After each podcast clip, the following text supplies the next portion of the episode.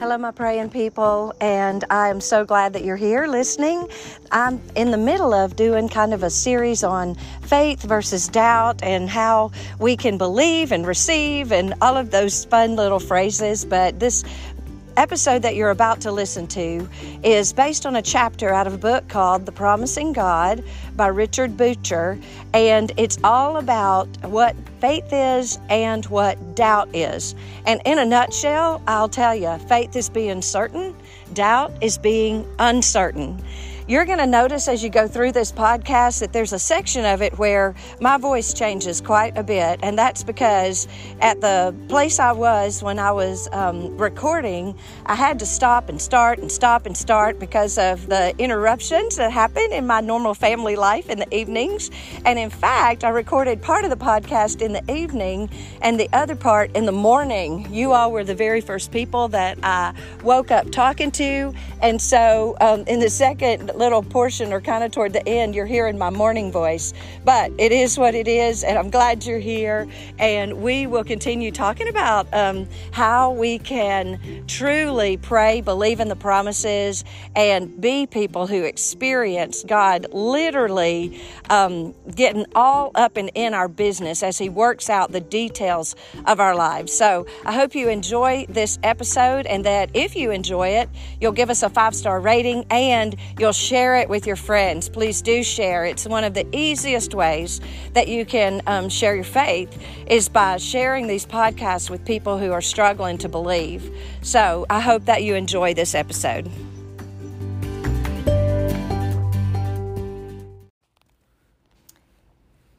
Hello, my praying people. I promised you that in these next few weeks I was going to talk about faith versus doubt or um, how we can really believe the promises that God's given us. And in last week's episode on this podcast, I, actually shared with you a, a message, a teaching session on um, believing the promises. And I culminated that lesson by saying that the minute God made his promise to us is the minute that he kept it. That we can know that God kept the promise the minute He gives it to us because He's a promise keeping God.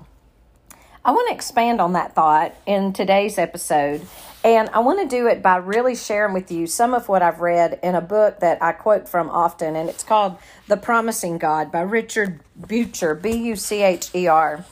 And um, in this section of this book, The Promising God, he is talking about what faith is versus what doubt is. And I'm just going to go through here and just share with you some of the parts of this chapter that I highlighted, and then I might give a little bit of a running commentary along the way. So let me start with this, and I'm picking up in just so as not to be, I don't know if you can plagiarize while you're podcasting, but literally I'm sharing out of his book, and I'm starting on page 70. And this whole chapter is about um, believing God's promises. So that's the title of the chapter.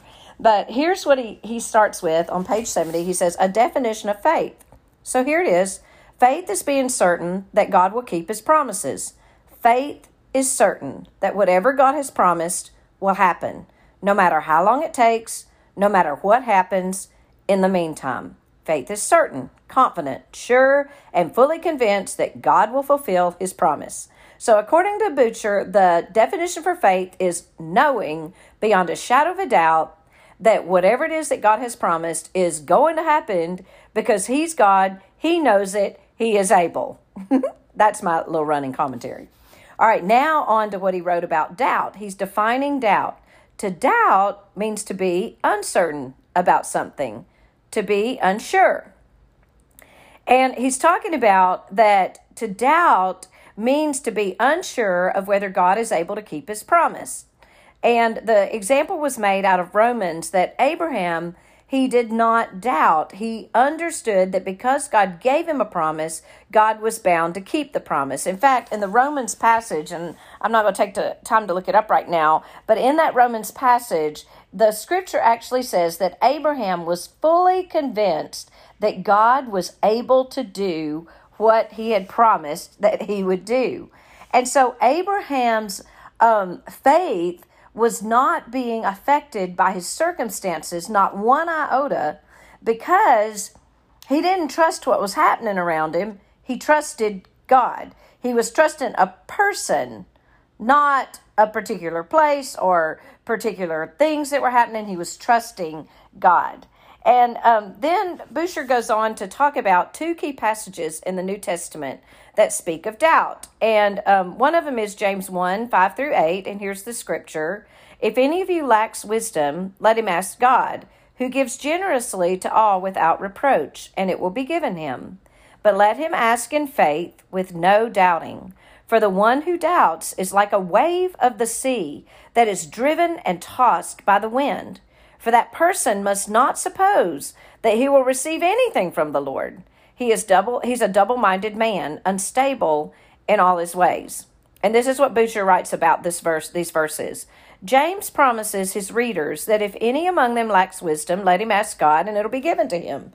But, he writes, let him ask in faith with no doubting. And so he's saying the first thing he wants us to notice is that James pits these two against one another as opposites. So faith on one side and doubting on the other. And now he's talking about how James describes doubt. He first compares a doubter to waves battered by the wind. The one who doubts is like a wave of the sea that is driven and tossed by the wind. James uses this colorful metaphor to communicate what goes on in the doubter's mind. Just as a wave is blown first one way, then another by the wind, so the doubter's conviction of whether God is going to give him what he asked, wisdom in this case, goes back and forth between being sure that God's going to do it and being unsure. He wavers back and forth between these two opinions. Because he does this, the doubter is double minded. In other words, the doubter is of two minds one that is certain that God will keep his promise, and one that isn't. The doubter is unstable in all his ways. And the Greek word translated unstable can also mean restless, and it's sometimes used to refer to a person who vacillates in his condi- convictions. According to James, the real problem with doubting is that it leads to an unfortunate consequence. The person who asks in doubt shouldn't think that he will receive anything from the Lord. In my opinion, that verse 7 that you shouldn't think that you're going to receive anything from the Lord, it's almost like, why even bother? And quite frankly, my friends, I think that this is the reason so many people find prayer futile because they really don't think that God's going to do anything in response to their prayers. I mean, who wants to spend their time doing something that really is not going to make any difference anyway? And I'm afraid that a lot of people just don't get it. They don't understand that God is who he says he is and that he means for the promises in his word not just to be recordings of stories that happened long, long ago, but examples of ways that God will always interact with us even today. Remember that God um, is watching over the steps of the godly and He's paying attention or involved in every detail of their lives. That's my verse in Psalms that I love so much that I promise I will look up and put the reference to in the in the show notes. But what Bucher is saying about James, um, right here about James, is that the real problem is with doubting. And that's what leads to us really, even if we're asking, not getting anything from the Lord. And he said here, pay attention to what James doesn't write. He doesn't write anything about why the person is doubting or what they are doubting. Whether, for example, they are doubting God's power or are doubting his willingness. Whether they are doubting because they're unsure if God can give them wisdom or are doubting because they're unsure if God will give them wisdom. For James, a person who asks in doubt is simply a person who is unsure or unconvinced for any reason that what they ask will be given. And now he writes Before you get discouraged, read this. At the heart of James's definition of doubt is the notion of wavering, going back and forth between believing, being sure that God will give you what you asked, and doubting, being unsure that he will. The second point he makes is that a doubter shouldn't expect God to answer his prayer. And I, it sounds as if he's saying that unless we are doubt free, God won't answer our prayers. That if any doubt whatsoever enters our minds while we're waiting for God to answer our prayer, we guarantee that God will not grant whatever we ask. Now, while what James says may be true according to the letter of the law, fortunately, God is a God of grace and mercy, as you'll see later, and he says later in the chapter. So basically, he's saying God is a God who has frequently been merciful even to doubters. And then later on in this chapter, he gives examples of that. Now, listen to this part. The doubt that ruins our prayers is not the fleeting thoughts of uncertainty that all Christians have while they wait. It is allowing uncertainty to gain the upper hand for extensive periods or never being sure in the first place. As I said earlier, and he's going to talk more about that later. So, anyway, this is him saying he's really describing doubt using the James passage. And doesn't doubt really drive us that way? Isn't it like the hardest thing in the world to be, let's say, at church on Sunday morning, you're worshiping with the crowd, um, the Spirit of God is rich in the place, and you are suddenly paying attention to the words, and you're like, yes, yes, yes, yes, yes, yes, I believe this. This is the God I serve. This is the God I worship. This is the God who is able. And then you, by Sunday afternoon, something happens that agitates whatever it is you're trying to trust God with and suddenly you're like, oh, I do believe it. And maybe it works that way for everybody else, but I'm just not sure it's going to work that way for me. Or maybe, and you start, your doubts are never bizarre. They're always like, well, you know, what if their free will interferes with God's plan and that usurps? And you start down these long trails of trying to reason and understand. And before you know it, you literally do feel like that double minded person that's described in James chapter 1. So anyway, then um, Bucher goes on. He's talking about the Mark 11, now Mark 11, verses 22 through 24, as the second place where doubt is addressed in the New Testament. And this is what um, Jesus is actually teaching. And Jesus answered them, Have faith in God. Truly, I say to you, whoever says to this mountain, Be taken up and thrown into the sea, and does not doubt in his heart, but believes that what he says will come to pass, it will be done for him. Therefore, I tell you, whatever you ask in prayer, believe that you have received it, and it will be yours. And the setting of this particular teaching that Jesus gave in Mark 11 22 through 24 had to do with the day that Jesus had cursed the fig tree or the fig bush when he walked in to um, Jerusalem and they wanted to get a tasty fig on their way, and the bush had a beautiful set of leaves but no fruit. And so, because it had no fruit, he cursed the bush. And the next day, when the disciples walked past the fig bush, they were astounded to discover that the whole bush had withered and dried up. And as the disciples um, walked past this fig bush and were amazed that it had withered up, Jesus was basically saying, Why are you so surprised? Have faith in God. Because when you have faith in God, there is no limit to what you can do. He's He's letting us know that anything is possible. And he uses the scenario of the mountain being lifted up and thrown into the sea in order to say, even that is possible to the one who has faith, believes, and does not doubt in his heart. And so um, he goes on to give quite a quite a, a review of this particular passage of scripture, emphasizing the whole and does not have doubt in his heart. And this is what he says at the end of that commentary. Clearly, Jesus is saying that doubt has the effect of nullifying the command, be lifted up and thrown into the sea, ensuring that it won't happen. But he's also saying that whereas faith is being certain that what you say or pray will happen, doubt is not being certain. So faith is being certain that whatever one says or prays will actually happen. Doubt does not believe it will happen, or at least it isn't sure. Faith says it will happen.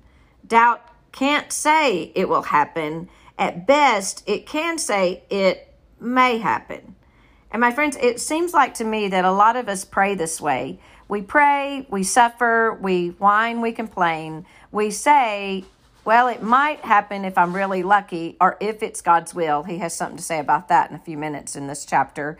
But we aren't really certain that whatever it is that we are leaving with the Lord and whatever promise we're claiming that God has given us that covers that, we're not certain that it will really happen. And it's this uncertainty that causes us to be uncomfortable. Uncertainty makes us uncomfortable. Okay, he's still giving us a definition of doubt. So he says this. So, on the basis of the foregoing, we're ready for a definition of doubt. Now he's going to roll out his definition. Doubt is being uncertain that what God promised will happen for whatever reason. Whether the person is doubting because they're unsure that God has the power to do what He's promised on the one hand, or they're doubting because they're uncertain that God has the willingness on the other hand. Either way, it's doubt. Some people doubt that God will do what He promised because they're unsure that God can. Others doubt that He will keep His promises because they're unsure that God wants to. And now we ask the question what makes us doubt? And he goes on to say that I think that most Christians living at the beginning of the third millennium struggle with the kind of doubt that says, I'm absolutely sure that God can give me what he promised. I'm just not sure he will. I think that this is where most of us get all bumbled up. I'm not sure that I know any believers in Jesus and in God who don't believe that God is able. After all, that's what makes him God. He's big, he's powerful, he's sovereign, he's complete in and of himself. He is the creator of everything we see, those that we see and understand, those that we see and don't understand. So God is certainly able to take care of whatever it is that we're trusting Him with. But where we um, begin to doubt and where our doubts play havoc in our hearts and our minds is wondering if God is willing is it God's will? Is it His purpose? Is it His plan? Is this a promise that He actually gave to me to claim? And so our doubts kind of wrestle with those places of, um, you know, I'm not sure that it really is God's will for me. I'm not certain that I have the ears and the heart to be able to hear exactly what God's saying. Maybe I've taken this promise out of context, or maybe I've taken hold of it because it's what I want, and maybe God knows that it's really going to be different and not the way that um, that I'm praying that it will be. Um, and so we have all of these questions that begin to um, wrestle with the ability to be so certain. But basically, the point that my friend Bucher is making is that no matter what questions you're asking, whatever they are, those are all questions if that are entertaining doubt. And i like i guess i like that phrase um, and i just am saying this not his words entertaining doubt. Because you see when doubt comes our way we can do one of two things. We can fight it or we can entertain it. And i think that um, and he actually makes the point that God is merciful and He's gracious and He's kind, and He's given us several examples of places where God um, delivered answers, even though the people were doubting. One of my favorite examples is the father whose son was tormented by evil spirits, and God delivered him from that torment, even though the father said, um, I Jesus said, anything's possible for him who believes. And the Father goes, I do believe, but help my unbelief. And Jesus helped his unbelief by giving him what he was asking for. And I love that um, situation. And so many times I want to pray, I pray that same way. Lord, I do believe, I do believe. I'm coming to you with my situation, with my problem, but I need help with my unbelief. And I so long for God, and He has done it many, many times in my life to help me with my unbelief by giving me the miracle that I'm asking for, the answer to the prayer that I'm looking for. Several times in this chapter, Richard Bucher um, uh, quotes Martin Luther, and here's one quote from Martin Luther where he says, In the following quote, the reformer Martin Luther beautifully summarizes everything we've learned about faith and doubt in this chapter but in a far more memorable way. And this is what he says So then, this is Martin Luther, before a person begins to pray, he should examine and probe himself to ascertain whether he believes or doubts that his prayer will be fulfilled. If he finds that he doubts or is uncertain or that he prays at random, the prayer is nothing. His heart is not constant, it wavers and wobbles back and forth, and it is impossible for God to put anything into such a heart even as you cannot drop anything into a person's hand if he does not hold it still. Isn't that a great picture? If our heart is bouncing around between whether we believe or whether we don't believe, God might be trying to drop the blessing right there, but He just needs us to be still. That reminds me of the verse in the Psalms that says, Be still and know that I am God. Perhaps it's in our stillness, it's in our settling down, it's in our choosing to be calm and to look up that allows God to deliver the blessing we want. Bucher goes on to say, Could anyone say it better than that? Luther says two things in this quote. First, before we pray, we should examine ourselves to see whether we actually believe that our prayer will be fulfilled. If we aren't certain, if we doubt, our prayer is nothing. God won't give us what we ask. Second, with an amazing little metaphor, Luther suggests to us what doubt must look like to God. Just as it is impossible to drop something into a person's hand if they never hold it still, so it is impossible for God to give anything to a doubting heart that wavers and wobbles back and forth. That's what doubting is. That's what doubting does. That is what doubting looks like to, to God. Isn't it something? I love those words, wavering and wobbling. Do you have a wavering and a wobbling heart? I do not want to have a wavering and a wobbling heart. And I want to, I'm going to tip into this, and one day I'm going to put all these phrases together. But there are three phrases that we use often as we um, wrap our prayers up when we are praying to God, especially we do this when we're praying publicly. And these phrases are if it be your will, in Jesus' name, amen. And I'm going to take those three phrases apart and talk about them at length. But right here, Bucher begins to talk to us about the phrase, if it be your will. And this is what he says If all the reasons for doubting were ranked, I have no doubt that number one on the list would be doubting because of God's will. It works like this Jesus promises that God will give us what we ask. Nevertheless, most Christians can't say for sure what they have asked, that what they've asked God will happen. Why not? Because what they've asked may not be God's will. But if doubting means being uncertain that what you've asked God will happen, and you can't ever be sure that what you've asked will happen because it may not be God's will, then you're constantly doubting when you pray. So it makes me wonder whether we should even think about whether something we're asking God is His will or not. Otherwise, we will almost always be doubting, with the consequence that God won't give us what we ask. So he's going on to do- talk about um, how the will, if we're saying, well, if it be your will, could actually just be a code word for I'm really not sure whether or not you're going to do what it is that I'm asking for. And he uses the example that when Jesus was in the garden and he was wrestling with the coming crucifixion, and as he prayed, he said, Let it be your will and not mine, God your will be done. And he did pray, If it be your will, let this cup pass from me. Nevertheless, your will and not mine. And he's saying that in this particular situation, Jesus was not confused about the will of God. He says here actually that in this case, God's will was crystal clear. Jesus knew that he had come for this very reason. It was, and he's mentioned it several times before when he's talking to people. So, in fact, his asking, um, whether it be if it could be your will it was his way of telling his father that even though this is going to be really hard and i wish there was another way i'm going with you. I'm submitting to your will. And so i'm going to read what he said right here. So to see his not my will but yours be done as a paradigm for every prayerful request is misguided.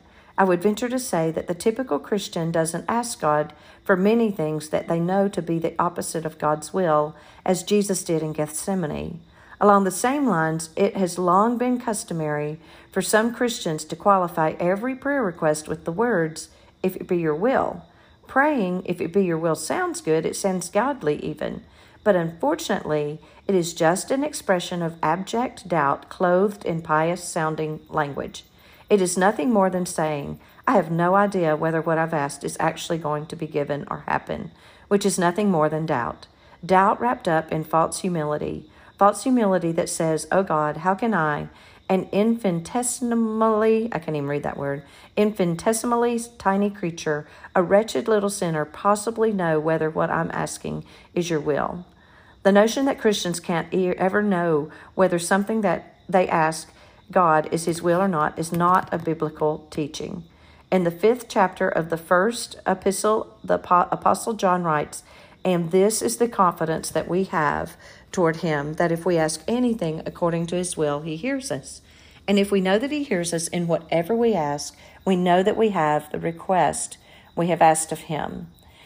And so, with that, um, Bucher is making the point that sometimes our saying, well, if it be your will, is really a cop out for believing, and it might be code for I'm bringing this to you, and I'm giving this little bit of an out in case you don't do what it is that I've asked. He wants he goes on in this chapter to say, well, of course, sometimes what we ask may not be God's will. And of course, sometimes God says no to what it is that we're asking for. But his point is that if whenever we ask God for something, we aren't sure whether he'll give it because it may not be his will, then we are doubting.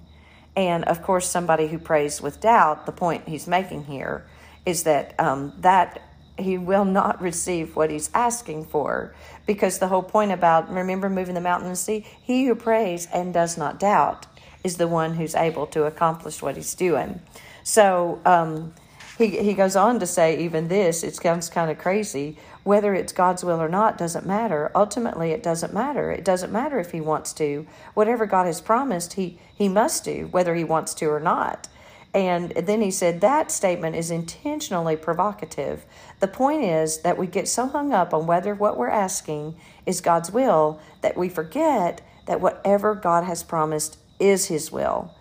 My friends, it is, um, I've been thinking about this as I'm pondering this chapter over and over and even sharing it with you right now. But I think of the promises of God as um, a, an incredible bank account. You know, they're, but I think of them as belonging to God. All of these promises belong to God. They are nestled into His Word, and He and He's kept them there.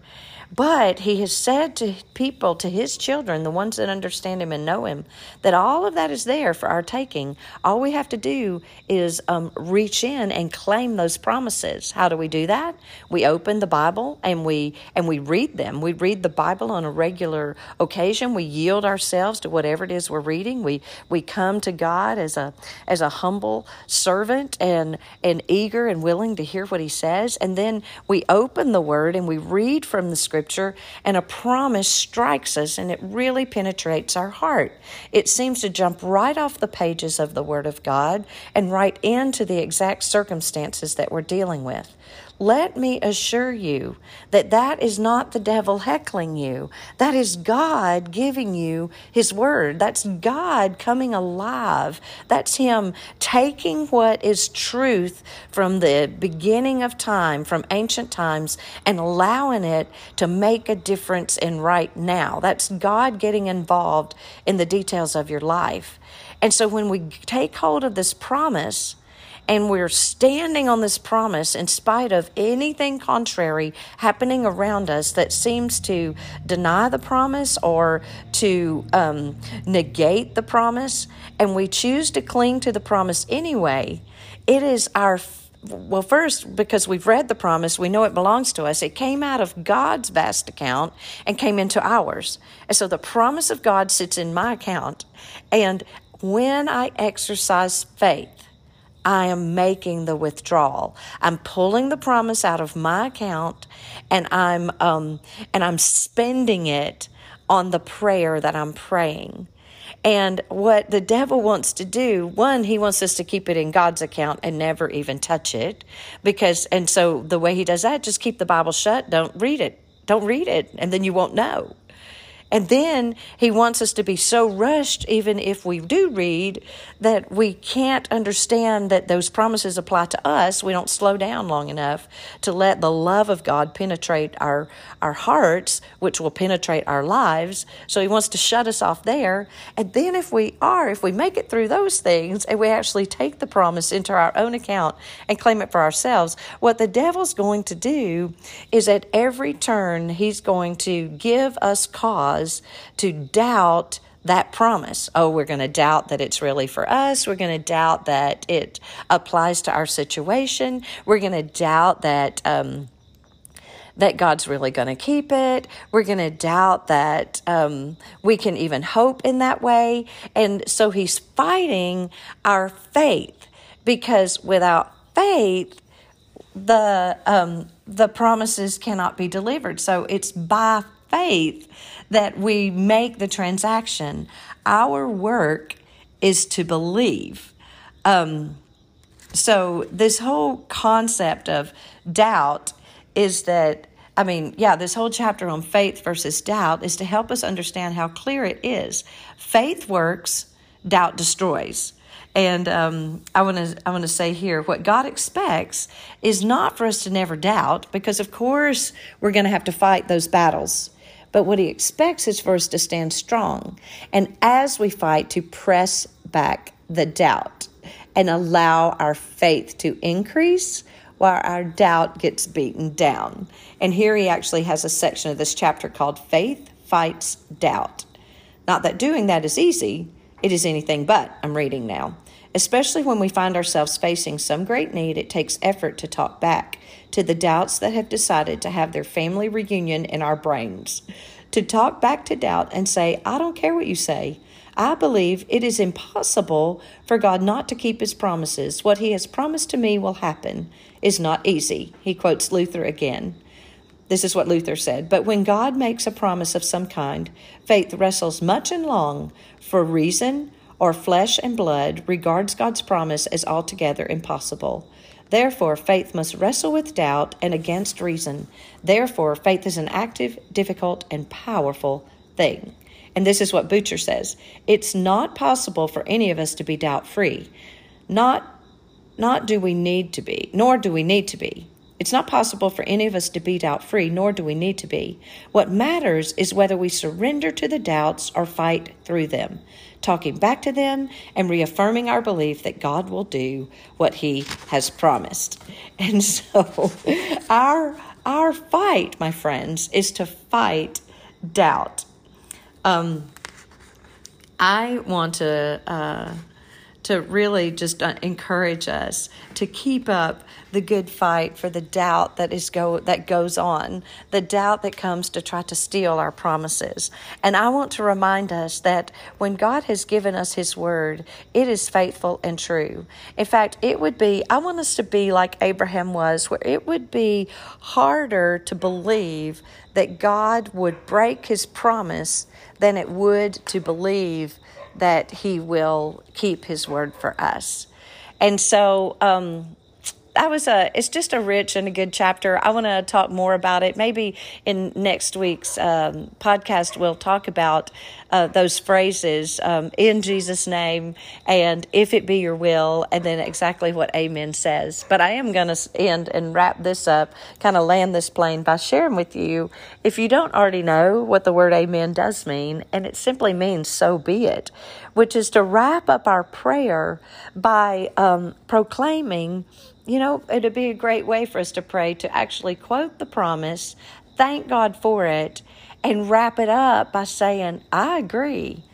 So be it. It's going to be as you have said that it will be. And then just walk away with the solid satisfaction that, that God, I go back to our little prayer clinic bracelets, that God's got this, no matter what this is. So there you have it that is a discussion of um, the chapter that I have been diving into, and well, really the book. I'm going to share a little more from it in um, as we go along. But how we fight our doubts with faith.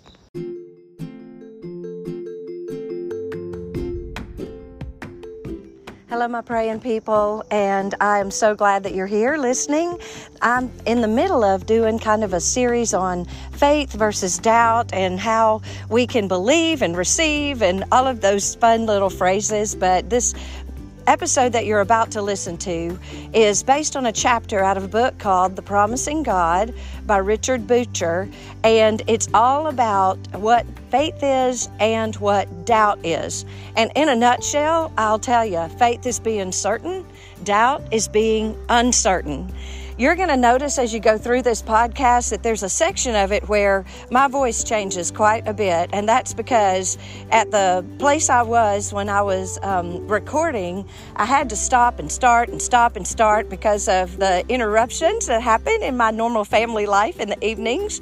And in fact, I recorded part of the podcast in the evening and the other part in the morning. You all were the very first people that I woke up talking to. And so um, in the second little portion or kind of toward the end, you're hearing my morning voice. But it is what it is, and I'm glad you're here. And we will continue talking about um, how we can truly pray, believe in the promises, and be people who experience God literally um, getting all up and in our business as He works out the details of our lives. So I hope you enjoy this episode and that if you enjoy it, you'll give us a five star rating and you'll share it with your friends. Please do share. It's one of the easiest ways that you can um, share your faith is by sharing these podcasts with people who are struggling to believe. So I hope that you enjoy this episode.